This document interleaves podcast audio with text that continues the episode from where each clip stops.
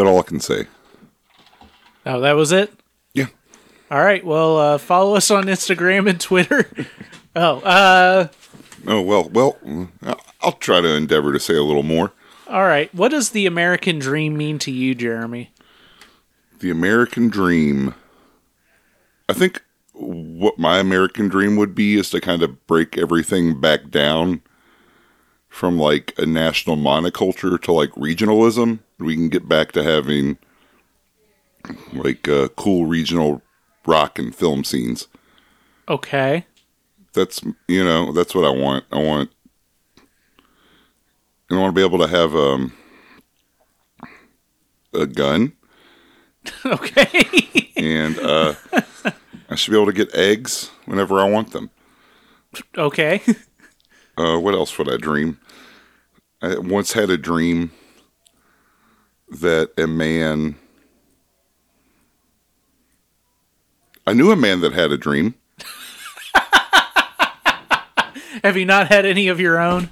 Uh, no, I've, Okay. no. Uh, I don't know, man. You know, it's a scam. They call it the.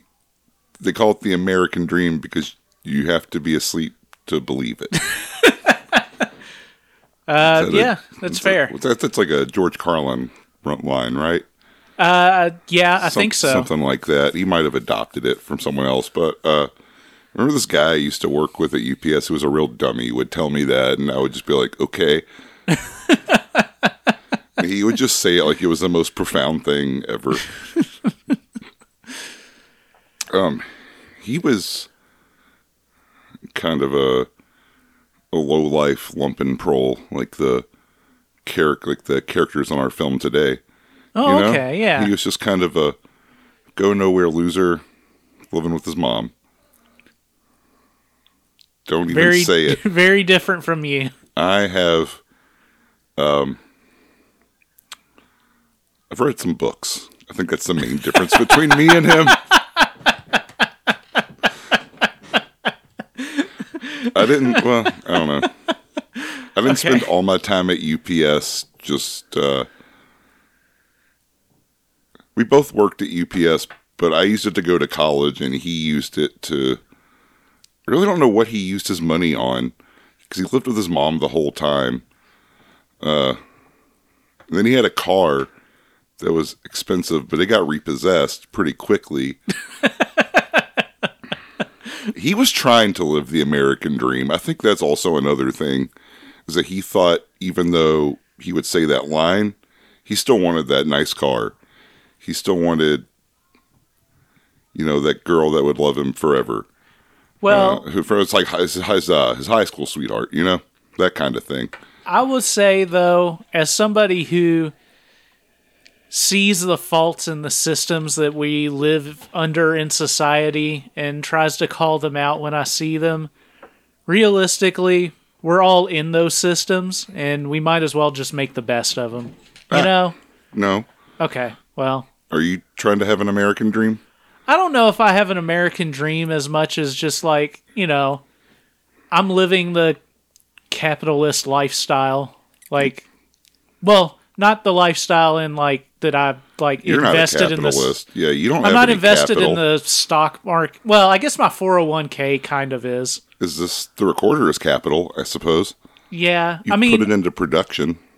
I am doing a job and like making money and spending money all the time. Yeah, Like you're I'm feeding the system. Yeah, well, but it's know, the system that I live in, and I'm just trying to have a good enough life in the system because I personally am not going to be able to change it realistically. I think I could change it with a few well placed explosives. Well, keep that in mind. Uh, welcome to the Raincoat Report. This is Boss here with Jeremy. Hello, I'm recording from an undisclosed location. Not calling us from the God phone today. no, I lost it. I um dropped it in the river. Oh, damn. Yeah. I was texting and it was slippery and it the god phone slipped out of my hands. Uh, well, uh, this How week, would I even text on it? It's just an old Garfield phone. right? I, I would have to do the I considered that, but I wasn't going to call it out. no. Uh, it, I'd have to do the what is uh, not start the What do they call that keyboard where you would just have It's- to like mash it? Uh, well, I mean, uh, the it, it was T9 dialing. Yeah, T9. I would have to T9 on the Garfield on the God the God the Gar phone. The T9 ain't- Godfield phone. Yeah, the Godfield. I don't know, man. I don't think uh, we're ever gonna wake up from the American dream, or maybe we will. Maybe it's all fracturing apart right now. it's gonna be like it's gonna be like the Matrix, and we're just gonna wake up in our pods of goo. Man, Sometimes I wake up covered in goo. Oh yeah. Yeah, well, uh, maybe we're already there. Well. Speaking of goo, uh, today's episode we're going back to the hardcore.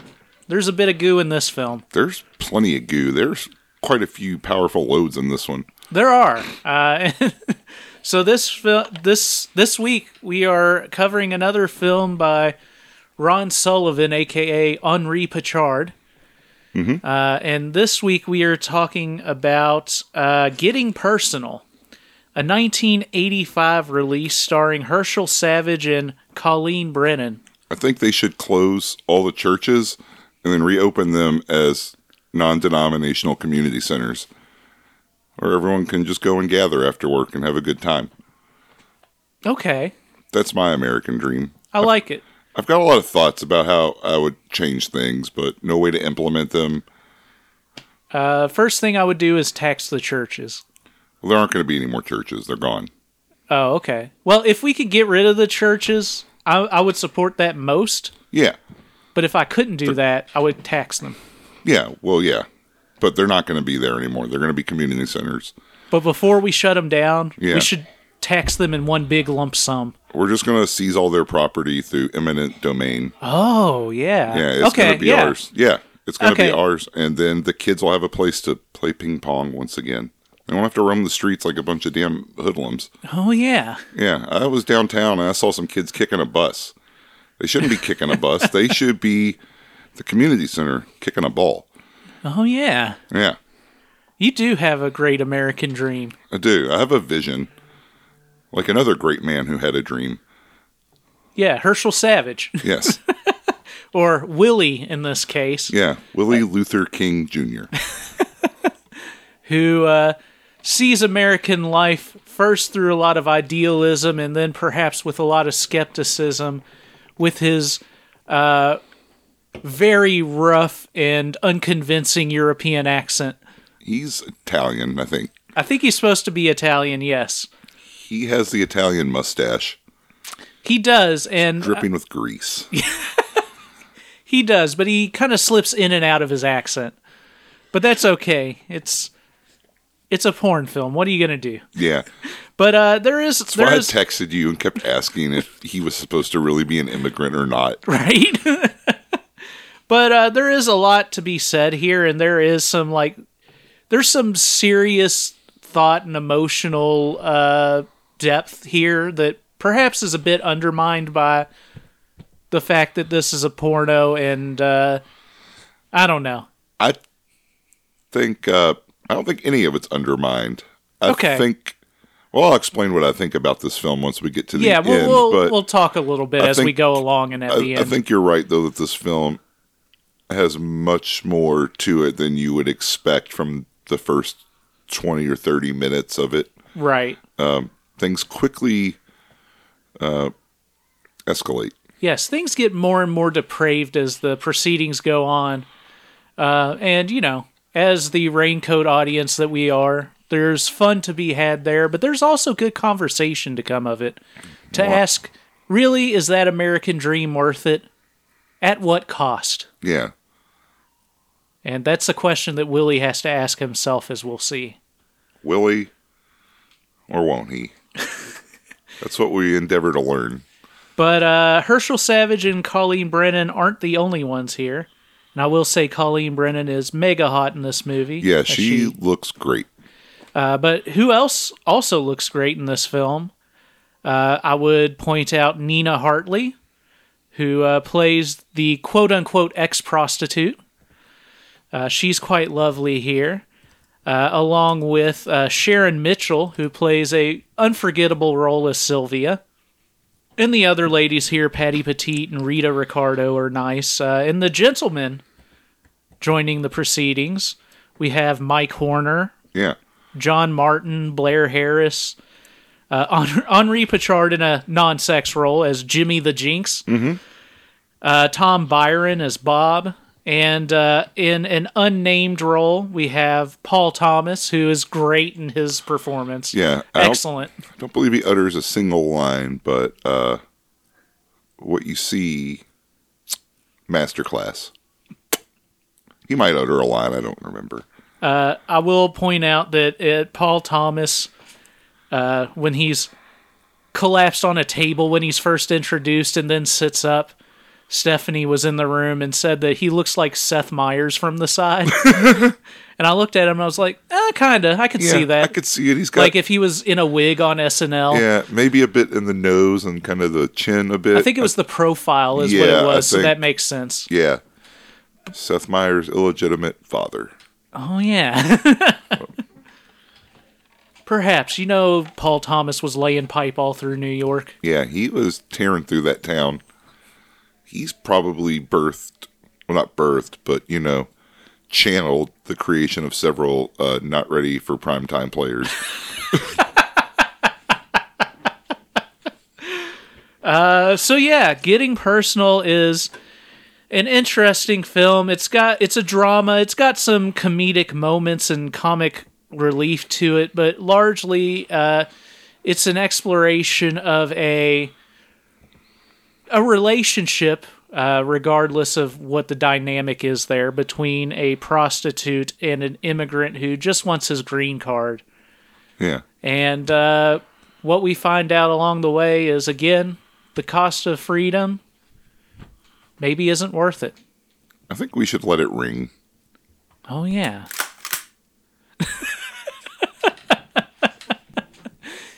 Uh, now we need to play a sample from that Second Amendment video that you found on Pornhub. Oh man, Uh, anyhow, if, if you didn't get that joke, it's probably because you aren't a member of our Patreon. W- With uh, $5 a month, you can listen to that Pornhub Roulette episode and many other episodes, including last week's Kink Roulette episode, where we covered some kinky and uh, sloppy stuff, we'll say. yeah, it was incredibly sloppy and intimate. Aw. Yeah, But uh, in the meantime, I guess that's as good a setup as any. Uh, we're going to go ahead and take a break, and then we'll be back to talk a little bit more about getting personal. Are you an American citizen? Sure, why? What country are you from? Uh, I want to be citizen here. If, if I marry you as a citizen, I, I become citizen. Are you sure about that? Yes, I asked my friend. He's sure. So you want to marry me? Uh, how, how much money you charge to marry me? This is too much. Hey, Louie, you want to hear something funny? Forget it. Forget it. Your bony fingers? yeah. I was just looking at him. Just regarding my bony fingers. Regarding my bony fingers, Yeah. So I open a letter to my doctor. well, all right. yeah. Well, you ready? yeah, let's talk a little bit about getting personal. Oh, you were recording that? Uh, yes. Excellent. Uh, so, getting personal opens with some cars cruising through the streets at night as we uh, have our red light district in full effect, our porn theaters and strip clubs, and we get our credits. I was thinking how it would be nice to probably just drink a beer and wander through this area by night. Yeah, it'd probably be a fun time, and we would meet a lot of interesting characters. If we went together, we'd be fine. Yeah, Gotta stay on your guard a little bit, I believe. But, yeah. you know, I think, uh, Me, you, and Tyler, we could figure it out. yeah, me, you, Tyler, and a joint, I think we would we'd work it out. Yeah, we would definitely meet some characters, though. Yes. I did. in my younger days wander around Baltimore uh, at night with a couple friends when we went to uh, a music festival up there, mm-hmm. and they had a sort of a district uh, like this, like much smaller, obviously, but Yeah. Couple sex shops and like all night like food stand type places, all kind of lined up, and uh, it was lively. Did you get to browse some porno and buy a hero or something? No, because my friend bought chicken and then he tried to bring it in the store and they screamed at us and we had to get out. Well, that's not part of my American dream. no, my American dream involves me being able to eat all the chicken I want while I fucking look at dildos. Yeah. So we then cut to Willie and Wanda, this being Herschel Savage and Colleen Brennan, who uh, we get introduced to in more detail later. But our post credits cold open here shows them on a couch together. Wanda claims to have been the best at being a hooker. Willie tells her that she wasn't the best. She tells him that one time she got paid $2,000, and he says, That was from me. She claims, But you never paid me, and he claims that he did. We zoom in on Willie's dejected face, and then we cut to the past. I mean, was immediately hooked by this. And I was like, what happened to these people? So we see Willie getting out of his van with a bag of groceries. We cut to Wanda's apartment, and there's a knock at the door. We see Wanda in her blue robe, nude underneath.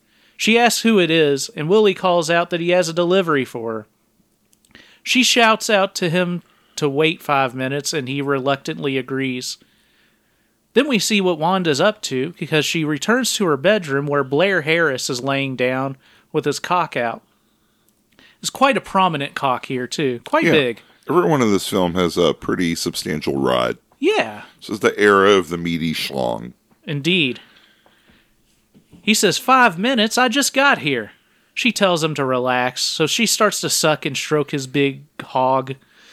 Uh, and after a few moments, he asks to fuck her, and she says that he'll have to use a condom. This makes him reconsider, and he just tells her to keep doing what she's doing.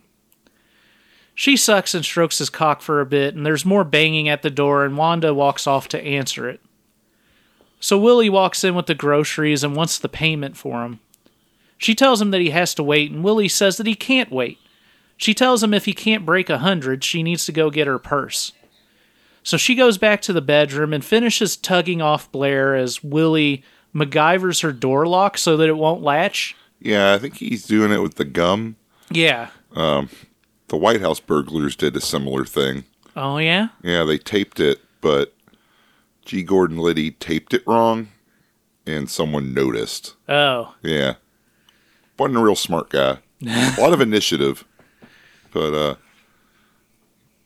things didn't work out for him, you know? Yeah, They- his American dream became a nightmare. yeah. Actually, it went fine. He went to jail for a long time, Uh huh. Uh But then when he came out, he was basically like a right wing celebrity for like the rest of his life, and uh, I think lived pretty comfortably. Well, fair enough.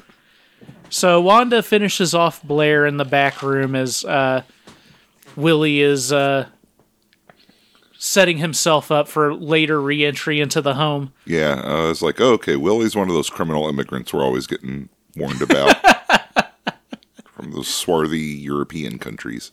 This is the movie that all those right wing people saw. Yeah, they love it. Uh, but Blair's upset that he didn't get to come in her mouth, and then he complains also that he couldn't fuck her, which she argues back that he could have, he just had to wear a rubber. He also complains about it costing $25 instead of 20 Meanwhile, Willie's just standing in the kitchen listening to all of this, and then Wanda brings him the cash and he leaves. We then Did he have much of an accent in this first couple scenes? I feel like I think that he did. He just didn't really talk much. He said like a, a few, words. Okay. Because once again, I, we're approaching the point where I think he's pretending. So I will say this: uh, I watched this movie a couple months back, uh, at some time where we already had movies planned for the podcast. So I was just getting to watch this for pleasure and not having to take notes the whole time and not Yeah. enjoy it as much. Right. Um, and I thought this was really good, but uh, going into it, the first thing I was thinking of was his funny accent. So I was paying attention to it, and he had one here, Okay. but you know, he was kind of. It wasn't the most convincing accent ever, and he only used said a few words here. So Yeah. Um, we cut back to Wanda and Willie on the couch. So this is kind of our uh, our wraparound here to these tales. Then we cut back to Willie letting himself into Wanda's place through the back door there, stealing the money that he saw that she was keeping in a matchbox near the door. Willie then starts to sneak through her place and look around her bedroom. He picks up a pocket watch and looks at it, which is uh, next to a creepy monkey with symbols. Yeah, the symbol monkey. Uh, the Children's from toys used to be Shine. pure horror. Yeah, I think Yeah, This- that's the monkey from Monkey Shine. also maybe from uh, it was a Mystery Science Theater one. It was like Merlin's oh, Toy sh- Merlin's Shop of Wonders or something Wonders, like that. yeah, yeah, yeah. like- I think that revolved around like an evil one of these, right? Uh, I think so. Uh, I will say that when it comes to Mystery Science Theater, uh, lately I've been rewatching a lot of it, but what happens is I watched the first segment, and by the time that like the movie's gotten like two minutes in, I fall asleep. That'll happen. And uh, that's not a negative thing to say. It's just uh, what happens, and it's my favorite thing to sleep to. That's fair. Because you wake up in the middle of it, and no You matter what's going on, it's just kind of a cool, chill vibe, and everybody's happy. Yeah, and also sometimes there's like w- you wake up, especially like if it's on your server and they just kind of play one after the other. Oh yeah, You're like, what is this? What, what movie is this that Yeah. I'm seeing? Catching just snippets of like a weird Fu Manchu film or something like that. It makes you feel good. yeah, Um, we got a bit into the brown. I'm feeling it. yeah. Uh, it was Merlin's Shop of Mystical Wonders. Okay, we were just missing the mystic Yes, part. You don't want to do that. That's if they're just wonders. Anyway, that could be anything. So Willie looks at this pocket watch and decides to put it down when he sees a photo inside. And just then, Wanda comes in with a man, Mr. Siegel. So Mr. Siegel is uh, played by John Martin. Willie hides under the bed uh, in the bedroom there. Mr. Siegel explains that Wanda will make $2,000, but she has to consummate the marriage with his client to en- ensure that it's considered legitimate. He also adds that she has to take care of him now. Wanda asks for $500 up front, and Mr. Siegel tells her that she'll get the first payment after the wedding. So we come to understand that Mr. Siegel is working for somebody who wants to marry her. Yeah, some immigrant. Wanda asks, So you expect me to fuck you now for free? But Mr. Siegel explains no, just a blowjob. He explains that Mrs. Siegel doesn't like to give blowjobs. So Wanda reluctantly agrees, and the two go back to the bedroom. He wants to sit on the side of the bed and watch Wanda blow him, and meanwhile, Willie's under the bed hiding, staring at their feet. Mr. Siegel tells Wanda to pull down her pants and play with her pussy, which Willie gets a good view of from under the bed. So she's blowing him, and he tells her to play with her pussy with both hands. And about a minute or so later, he quickly finishes in her mouth. Mr. Siegel tells Wanda to meet him tomorrow morning and leaves. Willie, still under the bed, watches Wanda as she walks around her bedroom a bit. We then see Wanda go out to her kitchen, and she sees the matchbox on her counter and notices that it's empty. And again, that's where she was stashing her money, which Willie just stole. Mm-hmm. And so she just yells out, Damn you, Siegel! Marry my client! Damn you! So she thinks that Mr. Siegel had robbed her. It was all a scam. Wanda storms outside, giving Willie an opportunity to escape. He removes his gum and slips away into the night. Yes. So it seems like she went after Mr. Siegel, but we never see him again. So Yeah, we do know from later on that she didn't get her money back. no, well, no. Well, of course she didn't because Willie had it. and- Yeah, Willie had it the whole time. Yes. So we cut to Willie in his van pulling up to another house to deliver groceries. And here he meets the ex prostitute played by the lovely Nina Hartley. She notices how impressed Willie is with her place and notes that all a place like this takes is money. She tells him that she used to be a prostitute and her husband is in Europe now, but she married him so that he could be a citizen.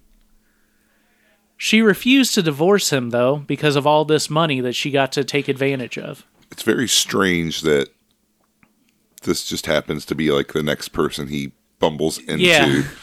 It's like if the first uh, if the first inkling of this idea wasn't enough, Yeah. he just like, happened to come across another example like the next day or whatever. Yeah, and he's like, "Oh, it works. It's real." He was skeptical at first, but there's Nina Hartley. She's the Yep. living proof. Of course, Nina Hartley is known these days uh, as a sex educator over the years after her porn career. Uh, and she also did a lot of like MILF femdom stuff in her later years. Uh, I assume she's probably not doing it anymore, but I know she was into the 2000s. She starts to caress Willie, pointing out his dark eyes that she loves, kissing him before asking him to stay a while. Uh, she pushes Willie back onto a couch and slides her dress down her body. She reveals her breasts and squats in front of Willie on the couch. He slides down her panties and they make out.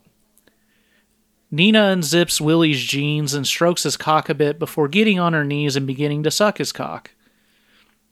He's in one of those uncomfortable positions where his balls are all pushed up to the side of his cock Nice. uh, as it's sticking through his fly.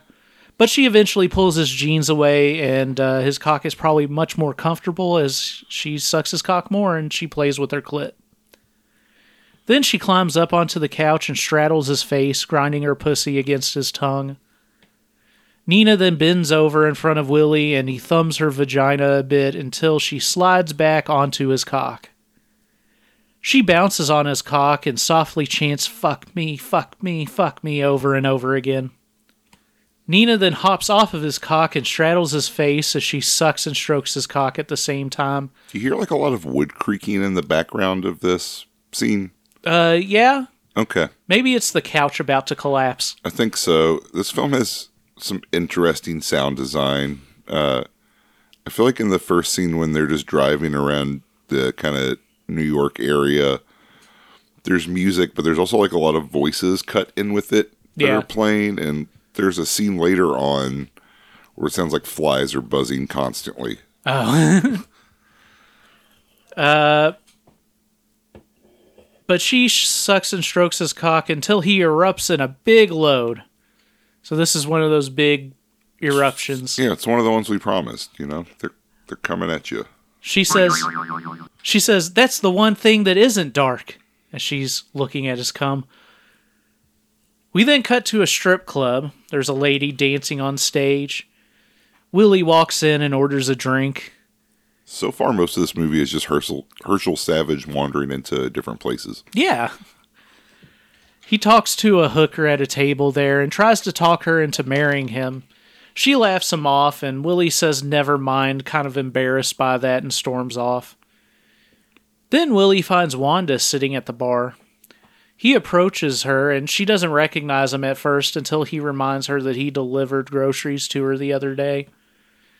He asks if she's a prostitute, and she scolds him, saying, We don't tend to say that out loud. You, you can't say that at the bar. Willie asks Wanda about marrying him, which leads her to ask him if he knows a man named Siegel, which he denies. Willie tells her all she needs to do is marry him and live with him for a week.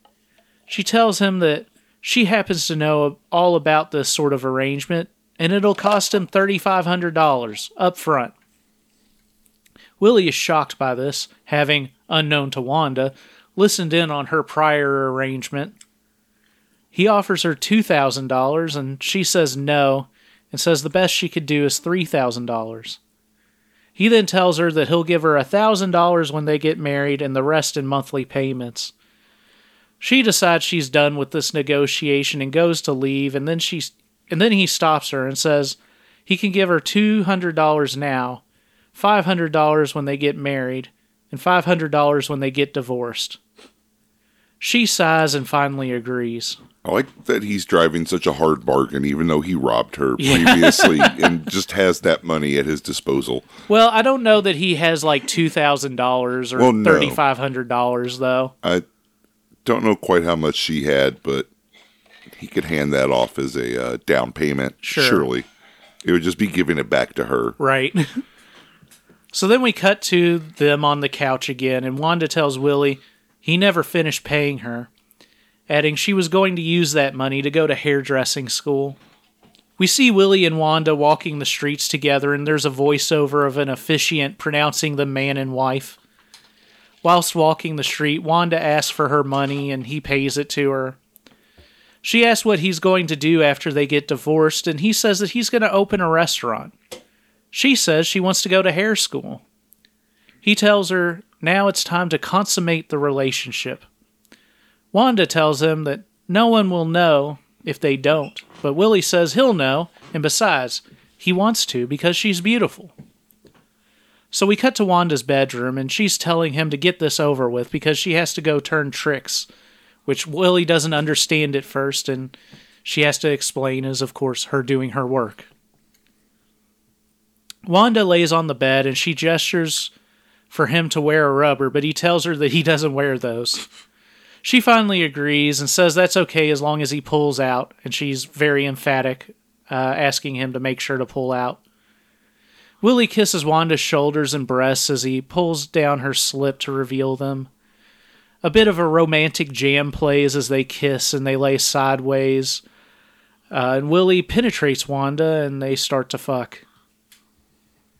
Willie mounts Wanda missionary and fucks her a bit.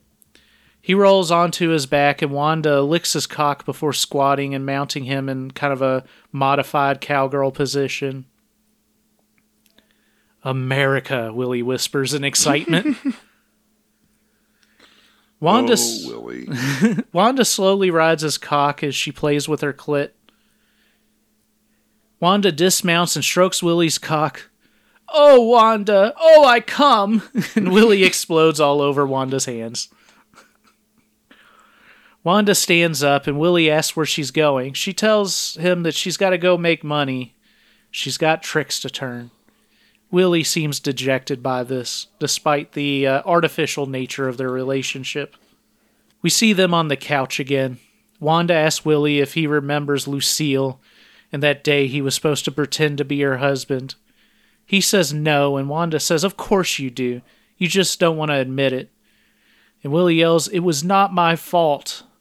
So we cut to the bar and we get introduced to Lucille, uh, this being Rita Ricardo. She's talking to a man at the bar named Henry, played by Mike Horner. Henry's smoking his pipe there. Lucille's complaining about her drunk husband, and Henry offers her $20 to keep her on her feet. Lucille turns this down, saying that she's not that type of woman. We see Wanda elsewhere in the club, making sure Willie knows the plan. Yeah. I like the the '80s synth pop bar music in this film a lot. Oh, yeah. uh, yeah. Much more than the soft romantic jam.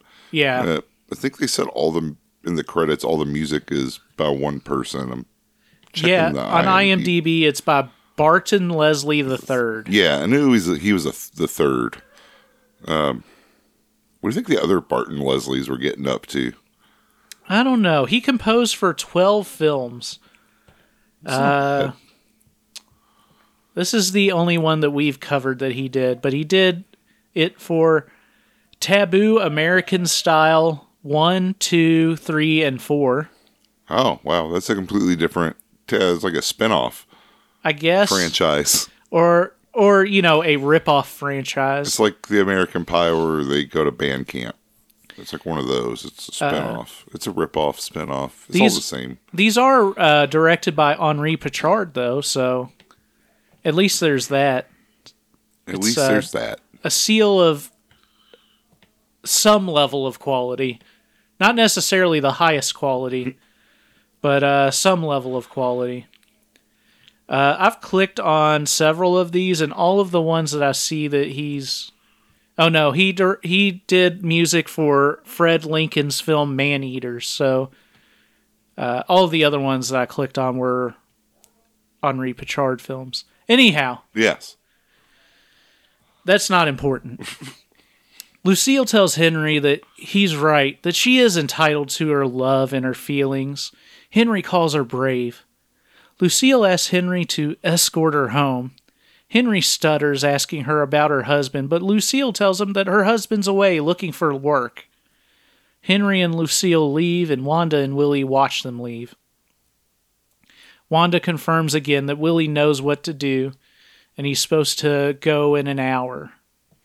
So we see Lucille and Henry arrive, and they're at Wanda's place, which Lucille is pretending her is hers. Henry starts to caress Lucille, and she compliments his touch. She starts to collapse, and Henry catches her and carries her to the bedroom where he lays her down. They both begin to undress, and Henry puts his pipe back in his mouth upside down. Yeah. You can hear him breathing through the pipe as he kind of gets hot and horny until he drops it. Lucille asks Henry to do what her husband would never do to her. He asks what she means by that, and she tells him to make her suck his cock, to put his thing in her mouth. Lucille sucks his cock and then strokes it with her breasts. She then lays back on the bed and begins to pulsate her vagina at him. Man, yeah, she can really fucking pulsate those holes. Yeah, she's like flexing them at him. Yeah, she should have been in a little film by a little man named Carlos, Carlos Tobalina. pulsating flesh. Yeah, she should have been one of the women who gets impregnated by the Longfellow. Oh, yeah. And then afterwards, we see her holes pulsate. Yeah. They're so full of super sperms. His sperms. His sperms. So he begins to go down on her, and she puts her panties over her own face. Um, Henry mounts Lucille missionary, and then she rolls over and fucks him cowgirl. After a bit, he says he's going to come, and she quickly dismounts and tells him not to come. He asks why, and she tells him it's not right. She's a married woman. He tells her, You're right. She says that his wife is lucky to have him. Then the two roll over and start to make out again. Henry mounts Lucille missionary again, and after a minute or so of thrusting, he asks, Now, Lucille? And she tells him, No, it's not right. And she rolls away from him again and grabs his cock with her hand. She tells him to save it for his wife. Then she decides to kiss his cock a bit. She tells him he's sweet, but don't come. She strokes him a bit more and he says, I'm coming. And she tells him to come just as Willie walks in and asks what's going on. Lucille asks, shocked, My husband's here. But uh, as this is going on, Henry comes all over Lucille's face. Yeah, another big one. Willie asks, Is that tapioca all over your face? Willie asks how Henry could do this to another man's wife. You offered to help by coming on my wife's face. Lucille asks Willie not to hurt him and adds that Henry offered to help them. He offered them money. And yeah, that's when Willie says that you were offered to help by coming on my wife's face. You offered to help by coming on my wife's face. Lucille says that he offered them $20, which causes Willie to stare angrily at Henry. You offered $20 to come on my wife's face? Willie asks how much money Henry has and how much money a man's dignity is supposed to be worth. Henry says he just went to the bank and he pauses and says he has $3,000 and they can take it. Willie storms off and says Henry has taken his honor, pounding his fist against the wall. We then cut back to the bar. Wanda asks how it went, and Willie tells her it went perfect and they got $3,000. Wanda's excited by this and asks for her share of the money. Willie tells her that Lucille has the money. Wanda is furious, saying that she owes Jimmy the Jinx $500 and she's supposed to pay him today. Willie says to relax because Lucille will come through that door with the money any second. Wanda tells him that Lucille's never coming through that door again. Jimmy the Jinx then approaches. Again, this is Henri Pachard himself Yes. as a a low life crime lord, or at least you know somebody with some level of uh, respect. Some sort of, uh, not quite a pimp, Yeah. but someone who facilitates uh, such Interactions. wheelings and dealings. Yes. interactions. Jimmy the Jinx approaches and is introduced to Willie by Wanda. Jimmy welcomes Willie to the country and asks if Lucille has his money. Wanda tells him not yet, and Jimmy's unhappy with this, but Willie tells him that the money will be here any minute, adding that Lucille's bringing it. So Jimmy turns to Wanda and says, We're going to have to make other arrangements, clearly understanding that Lucille is not coming with the money.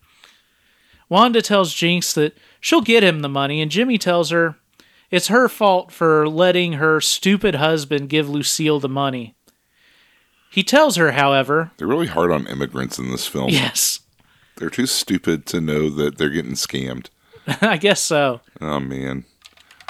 I didn't look into it at all because it sounds insufferable, but there was like a recent uh big article about a fun by this uh, I think I forget where she works, maybe Washington Post or something, financial advice columnist. Uh huh. Basically getting scammed by a fake CIA agent to give him fifty thousand dollars in a shoebox. um, so you know, even if you're a financial advice columnist, you're as dumb as a guy that just got off the damn turnip boat. Uh, I don't know the details because I didn't read the whole article, but uh, there was a recent thing where somebody who worked for a big financial company uh, sent twenty million dollars of the company's finances to uh, a guy who scammed them using uh, AI.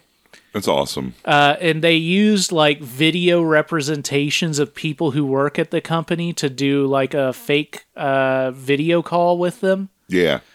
Uh, that's probably going to happen to the guy that fucking owns my job. He's always on video calls. Oh no! Yeah. he needs to insist on face to face meetings. but uh, yeah, that's kind of uh, one of those uh, warnings of the AI future that we're facing. It seems like a lot of rich people get scammed. It's because they're not used to having people take advantage of them. Yeah. They're used to doing the taking advantage of. Yeah, they're not like poor people.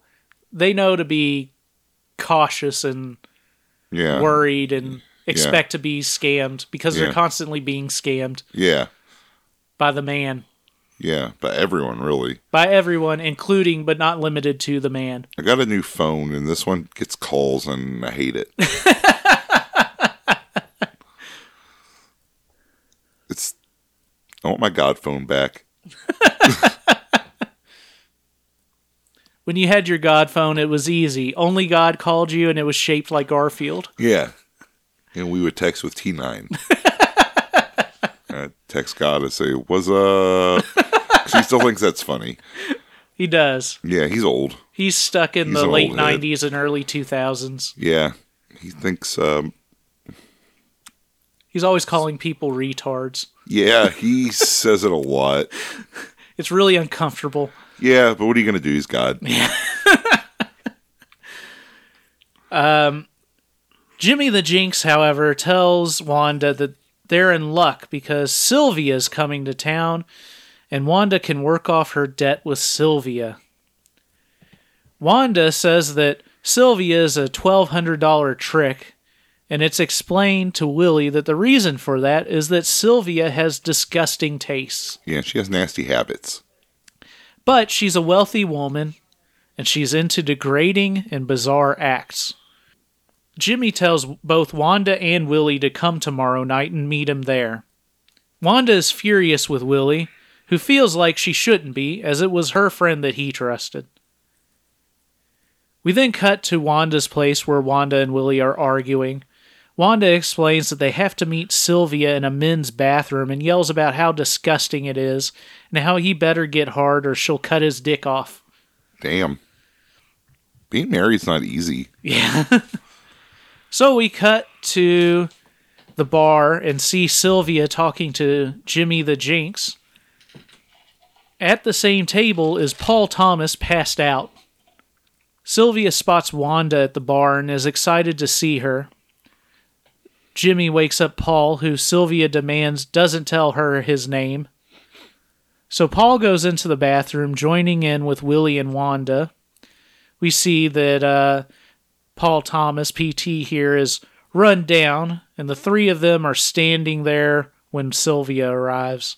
He Again, just- he's yeah, he's not talking or anything. yeah, he just seems to be very strung out. He tries to fondle her, uh, fondle uh, Wanda. Yeah, She pushes him away and says it's just for Sylvia. yeah. He's got like dark rings under his eyes. Yeah, it's got a one of those leather vests. Yeah, It's kind of it's brown. It's not black. What's the difference? brown and black. Well, our stomachs knew the difference when we drank black instead of brown. Oh yeah,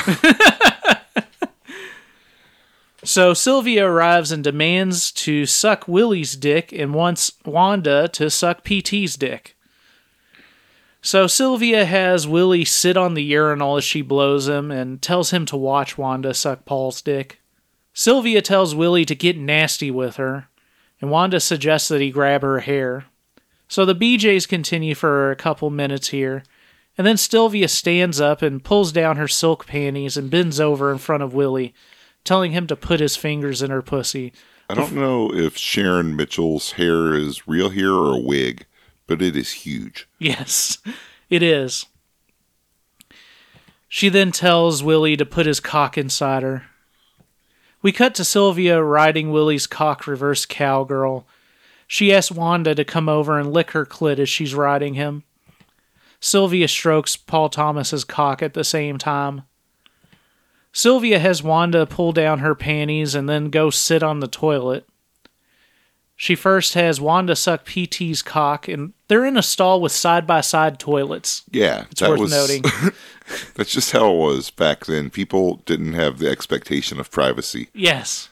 Uh, we were a more open culture. When I close all the community, when I close all the churches and turn them into community centers, we're going to bring this back. Yeah. and the trough.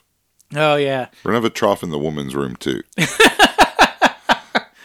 Have a trough there and just get rid of all stalls. Yeah, it's just two troughs. It's two troughs, one wall and one wall. You have to look at each other, whether you're making number one or number two.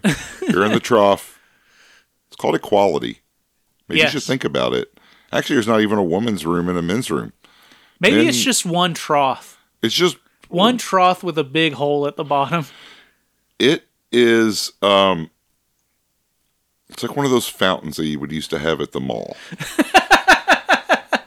There's a bunch of coins at the bottom. There's a bunch of coins and shit at the bottom, yes. Uh, so Sylvia's going down on Wanda. That's my American dream. Fucking digging through shit to find a couple quarters. Uh, so is going down on Wanda she's sucking PT's cock. Do you hear you do you hear the fake fly the fly buzzing in this? Uh, I didn't notice it. Okay. I felt like it was it might have been my imagination, but uh Is it the part of your brain that convinced you that you heard about the God phone? yeah. That part has been in it's been completely altered by black. you know? Maybe Uh. that was part of the government's whole project with us when we were looking through the raincoat files. Yeah. We've been duped. We've been used. It's just like MK Ultra, but with black. Yeah, it's MK Black. that stands for Mighty Cool Black.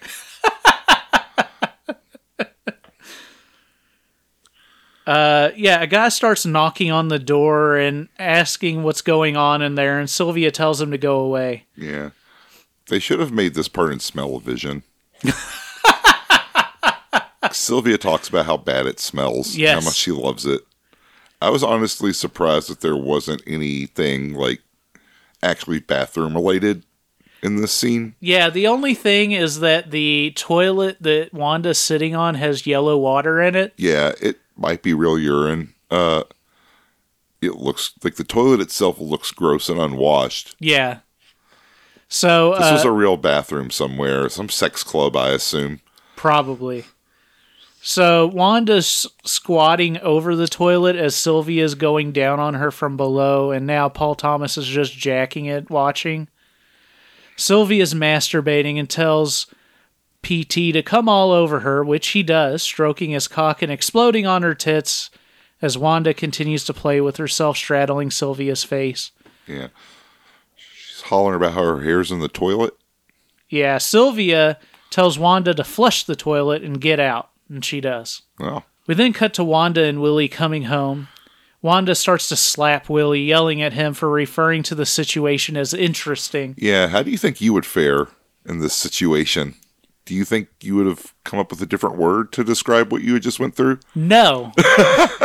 Considering my raincoat reviews, I would say no. No, you would I probably would have definitely described it as interesting. yeah, you're like, well, that was interesting. And she would have just beat the shit out of you.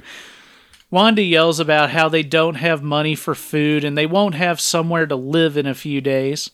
Willie suggests to Wanda that they talk to Jimmy the Jinx as he said that he could always help them. Wanda yells that she's never going to talk to that man again. We then immediately cut to Wanda and Willie talking to Jimmy the Jinx. Ha! He says that he can help them and they can help him. Jimmy tells them that he knows about some runaways. She asks, You mean like kids? And he clarifies they're not kids, but they need somewhere to stay. Yeah, I like that he has to specify that he doesn't mess with kids. Yes. Uh, It's weird to be an 18 year old runaway. I think you're allowed to do it at that point. Yeah. You can just leave. Yeah, you're not really a runaway at that point. You're just somebody who doesn't have a home. Yeah, you're just homeless. You're not Right. a runaway. Now you're just homeless. Uh, but Jimmy explains that he wants the runaways to work at his live sex show, but they need some convincing. So he says that he'll pay Wanda and Willie a $1,000 to get them to fuck each other. Willie thinks this is a good deal, but Jimmy explains the obstacle their brother and sister. I'll say the music sting when he says that is perfect. So then we cut to Wanda's place and see these siblings arguing with one another. So this is Judy and Bob, played by Patty Petite and Tom Byron. yep, we've seen numerous times Yes. before. This was early, uh, especially in Tom Byron's career. I believe he's still going. Not so sure about Patty Petite. Well, he was Tom Byron was in the uh, possession of Mrs. Hyde. Yeah, yeah, yeah. Uh, so yeah, that was just a few years ago. I assume Patty Petite is probably not still in the industry, yeah. uh, but I haven't clicked on her IMDb to know for sure, And we never will. and we never ever will. I'd rather click on Rita Ricardo's IMDb, and she hated the Power Rangers. Oh, oh. uh, it looks like Patty Petite's last uh, credits.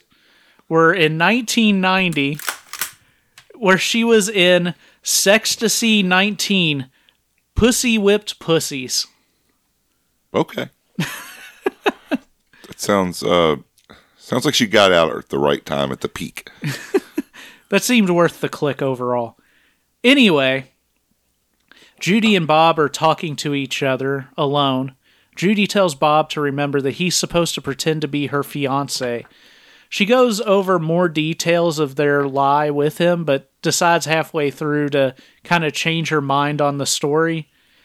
Uh, but then Willie and Wanda walk in. Judy introduces Bob as her fiance, and she explains that they had to leave town due to the authorities asking questions about a certain liquor store robbery. Yeah. They agreed to work sex shows, but Judy says that they don't want to work together. They feel more comfortable working with others and seem to be under the impression that they'd be working with Wanda and Willie. Wanda sends Willie away, and uh, Wanda starts to grill Judy and Bob about their plans to work with other people and asks Bob about his ability to get it up. Wanda asks Judy if she would be offended by Wanda sucking Bob's cock, and she says that'd be okay. Wanda suggests that Judy could join in, but Judy says she'd rather watch. Not sure why they chose to pretend to be a couple, Yeah, that's weird. but now it's a game of incest chicken. Yeah. So Wanda tells Bob to take his pants off and gets down to blow him. Bob gestures for Judy to leave, but Wanda tells Judy she needs to stay. After all, Bob needs to get used to people watching him. So Wanda tells Judy to sit on the couch next to Bob. She tells Judy to play with herself and has Bob put his arm around Judy. Then she has Bob touch Judy's pussy. As Wanda is sucking Bob's cock, she tells them to kiss each other and says when they start kissing that they're acting like their brother and sister. They act a bit nervous and get pressured into Judy stroking Bob's cock as Wanda licks his balls. The siblings exchange a concerned look. Meanwhile, we cut away to Billy, who's at the bar drinking. We cut to Wanda talking Judy through sucking Bob's cock. She tells Bob to relax and feel her mouth sliding up and down his big cock. After they get going, Wanda asks, Is she your sister, Bobby? And he admits yes, and Wanda tells him he needs to get used to it. He's going to be performing with his sister, and they're going to advertise them as brother and sister. Judy continues to suck his cock. We cut to Wanda eating Judy out from below, and the ladies are 69ing a bit. Eventually, Wanda calls Bob over and sucks his cock a bit before pushing it inside Judy. Bob begins to fuck Judy doggy style. Wanda asks Judy how it feels to fuck her brother. We cut to Willie at the bar looking sad and eventually standing up and walking away. We cut back to Bob fucking Judy doggy style. Eventually, Wanda says, Don't come inside her, dummy. Come on her ass like you're going to do at the show. Yeah. And indeed, Bob pulls out and comes on his sister's ass. It's gonna pop. And uh, it's a lot. Yeah. It's several jets worth. it might be the best nut he's ever busted. Bob and the Jets. Bobby and the Jets. bunk, bunk, bunk, bunk, bunk. If I had that xylophone, you know how good that would sound? It'd be great. Oh, is that something we've talked about? Uh, yeah, in the past, we Yes. talked about getting me a xylophone. We'll work on that. Okay. If nothing else, we can get you a toy store xylophone. I love it. I think they probably all sound the same. Probably. we see Willie standing and watching this uh, as the camera pans up, clearly upset by what he's seeing. We cut to Wanda and the siblings on the couch, Willie standing over them. Judy tells Bob it isn't her fault, and Bob tells her that this was her idea after all. He adds they can't go home, they're stuck there. Judy says that her mom's going to blame her, and Judy asks what she's supposed to do now that she's fucked her brother. Wanda tells her, Go to Jimmy. Tell him to put you to work. She pauses and then tells them that they're good kids and they should put their clothes on and leave. She says, Life is tough down here, which I think might be the most important line in the film. Eh, close. We see Wanda shutting the door. She's crying and her makeup's running. She starts throwing shit all over the kitchen. Willie calls her a whore for involving him with a brother and sister.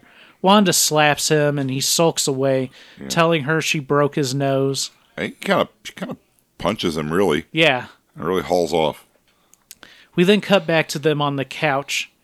Wanda asks if his nose is really broken, and he says no. Wanda says that she'll get money from Jinx and she'll give him half. Wanda says that you're never going to open that restaurant. And then Willie asks her, When are you going to hairdressing school? She says soon and mentions she has an application. Then Wanda asks Willie if he's hungry.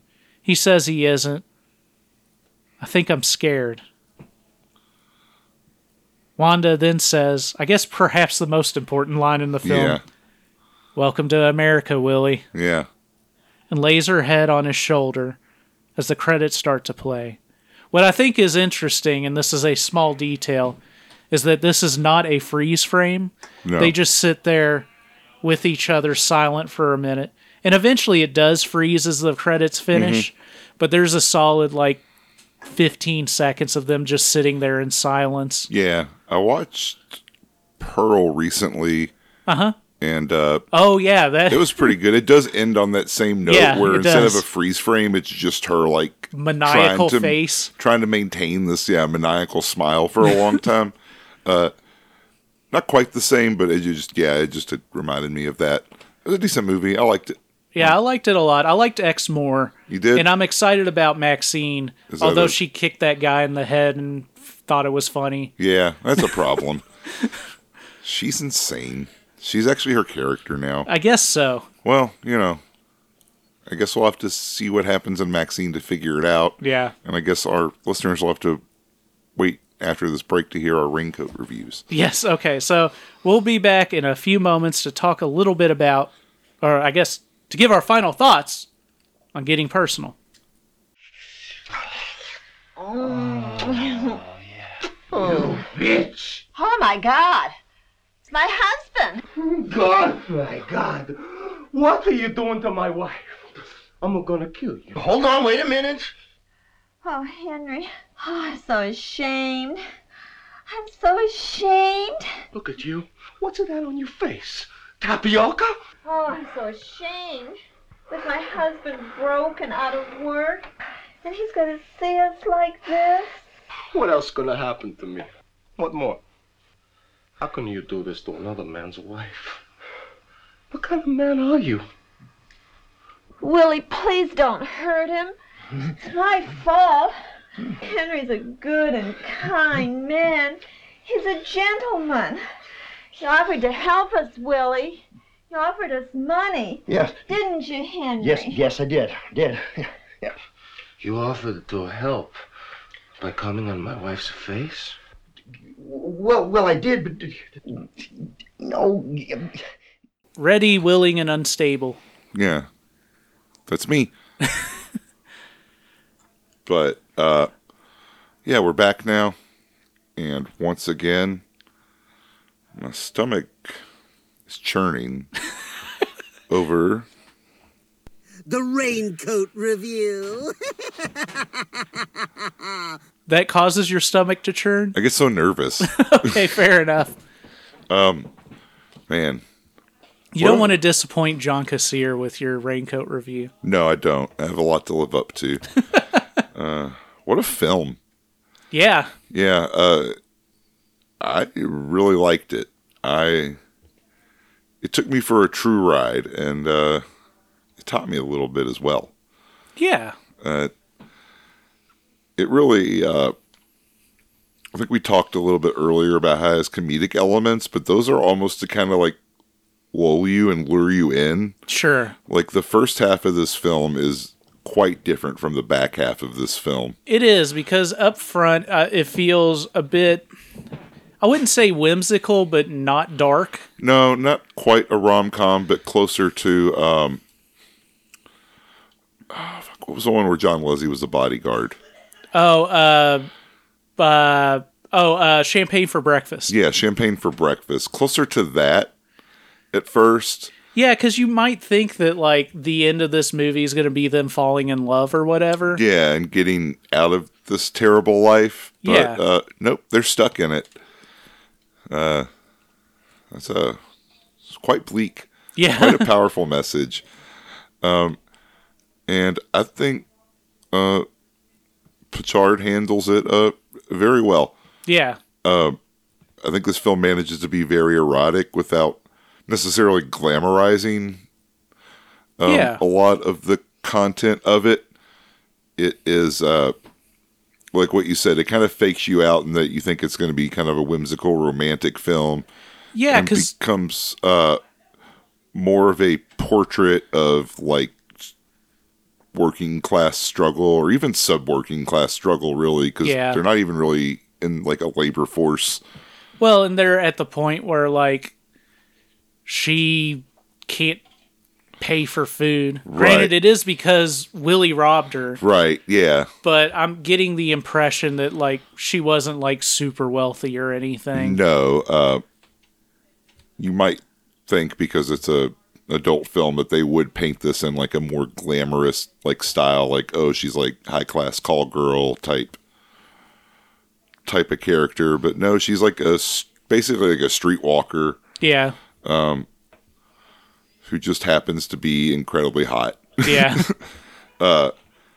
and the uh, fellow she gets mixed up with, and uh, I really, I really liked it. I, uh, I was surprised by it. Mm-hmm. Um, and I was charmed by its depth. Mm-hmm. Uh, I quite like both characters. I think both Herschel Savage and Colleen Brennan give great performances in this. Yeah. Uh, can say what you want about his accent, but I think the acting behind it is still pretty solid. Yeah, for sure. Man, speaking of bad accents, I watched The Ghost in the Darkness recently, which has uh, Val Kilmer fighting like man eating lions in Africa. oh, okay. But Yeah. But he's supposed to be Irish, and he completely drops the Irish accent after like the first five minutes of the film. It's just gone. Oh man, he's terrible. okay. But uh, yeah, I think they both gave really strong performances. Uh, they both feel very human and uh, I think well rounded. And I think uh, you see that a lot just in their interactions with each other. Like, because they argue, they fight, they're not particularly happy. right. And, uh, you know, I like it. I like that level of realism that we don't get to see too often in our adult films. I think this would actually make a good companion piece to another Pachard film, Matinee Idol, okay. as kind of a. Uh, you have one where it is like an idolized kind of version of that, where they're like all like big adult film stars. Right. Um, and then you have like the uh, obviously it's like much more street level tale of people just trying to survive by selling their bodies or kind of running scams or whatever they can do. Do you think do you open with matinee idol and then move on to getting personal? Yes, I think that's the way to go. I think yeah. that's the way to go. I think you might be too demoralized after yeah. uh, this one to really want to watch another one and have a great time. But uh, yeah, I I thought it was a I think it's a well shot film too. There are Yeah. quite a few like very well framed shots, uh, well blocked, uh, things like that.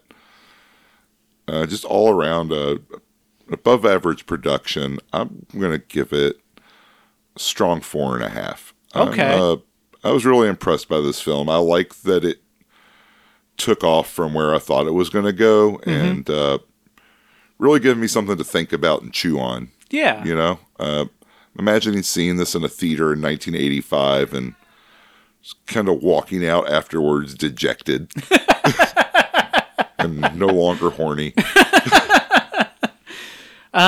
Yeah, uh, I would say that, you know, Henri Pachard is somebody whose filmography is uh, not consistently great, but he has several great films. Yeah, this one's definitely up there. Uh, Yeah, we've watched other ones that we were a little more disappointed with. like Showdown, I think was Yeah. one in particular that had some good talent, but didn't really do it. That's another thing this film has is a really solid uh, cast. Yeah, for sure.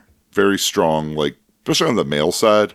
Yeah. Not that any of the anything wrong with any of the women, but like as far as like you know, big names will come to respect and to, of course strung out Paul Thomas. Yeah, I mean, he doesn't like say anything, but at the same time, he gives you- a great performance. That's all you need. Yeah, I would say that this film, uh, this film impressed me because, like I said, I watched this a couple months ago, and honestly, I liked it more the second time that I watched it. Yeah, Um, I think this time I was watching it a little more analytically, and because of that, it made me think a lot more about what was going on and kind of.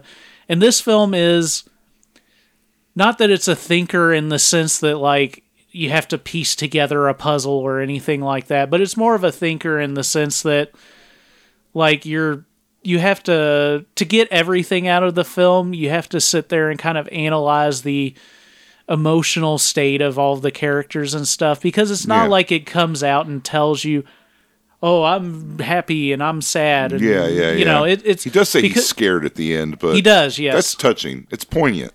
but uh you know so many of the adult films that we watch have like no depth to them and that's fine Yeah, yeah. But- Even where there should be depth, there's just nothing. And I think it's because the titles are similar, but we did. Was it getting?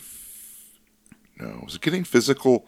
let's get physical There was one we covered. Uh, the one where uh, Paul Thomas's legs don't work. No, not that one. There was one we covered way back about like a woman who was training to be an athlete, whose like oh, boyfriend physical was attraction. I okay. think. That then okay. I'm completely off base, but Yeah, let's get physical. I think is the one where Paul, Paul Thomas Thomas is a dancer whose legs don't work anymore. cruel title.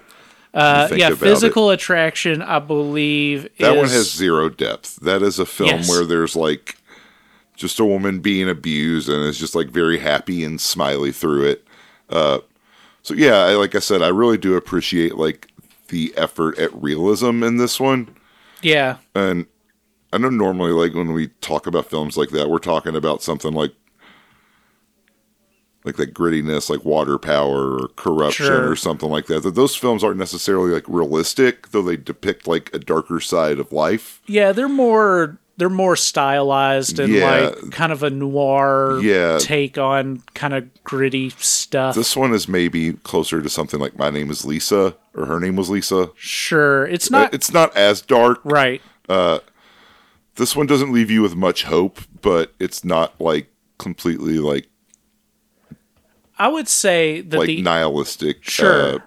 Because at the end of the movie, to be honest, while like they both like feel really bad about what's happened and everything, the one thing that you could look at with optimism is the fact that they're still there with each other. Yeah, they do seem to have developed some kind of connection, even if it's not love. There is like some human connection at the end of it, Yeah. and uh, Because they seem to be empathetic to one another as they're talking to each other. right, And it it's not like uh, Wanda's just like, get the fuck out of my house, Willie. I never want to see you again, which Right. could have been the way that they took it. yeah, It seems like they're still there with each other. Mm-hmm. She's like, yeah, I'll give you the half of the money. And they talk more about like the restaurant and the hairdressing, which I guess may not actually happen. But again, that's kind of part of that American dream.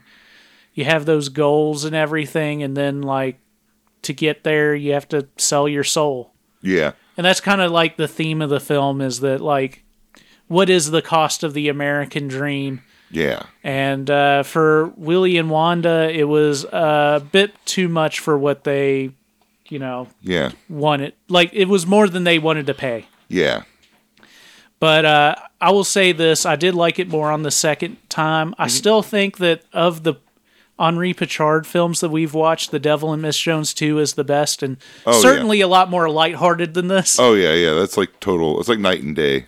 But I will say that this, like you said, it is a good double feature with Matinee Idol. And I think that I feel similarly about this that I do to Matinee Idol, although, you know, again, they're very different in tone. Um, I'll gave. I, I gave this three and a half stars when I first watched it, but I'm going to give it four stars now. I think you don't have a choice. Yeah, I don't have a choice. I have to give it four stars. I liked it a lot. There's a lot of depth here, more so than in the typical adult film, and it makes me a little bit more. Uh, it makes me a little bit more positive on Henri Pachard's filmography because we've seen ups and downs in it, Yeah, and uh, it started to feel like it was just all over the place. But now I'm feeling like you know it's probably more ups than downs. yeah. I think he's a man who uh, will occasionally de- a man who will occasionally just uh, you know nail it and just knock it out of the park. Uh, I'm sure there's probably like time considerations and budget considerations Sure. and things like that that go along with it, but uh, I think I've rated like three of his movies very highly now, so uh, Yeah, he's definitely one of those people that uh, I'm excited to see more from. And uh, even if it's a film like Mascara, where it kind of went over my head. Oh, yeah, uh, yeah. I didn't know she was a lesbian. I didn't get it. Oh yeah, I, li- I like that one. It's not it's not a it's not as high as Matinee Idol in this for me, Right, Or but- Devil and Miss Jones too. But Yeah, uh, it- you know, I like that as well. yeah, Uh, you know, yeah. I think we've good. I think we've uh, rambled long enough. yes. So uh, follow us on Instagram and Twitter at Raincoat Report. I already told you about Patreon.com/slash Raincoat Report, but I'm plugging it again. And uh, in the meantime, Don't forget your raincoat. yes. Is that it? yep, yep, that's Okay. it. Fuck it. You're hungry, really? I don't think so. I think I'm scared.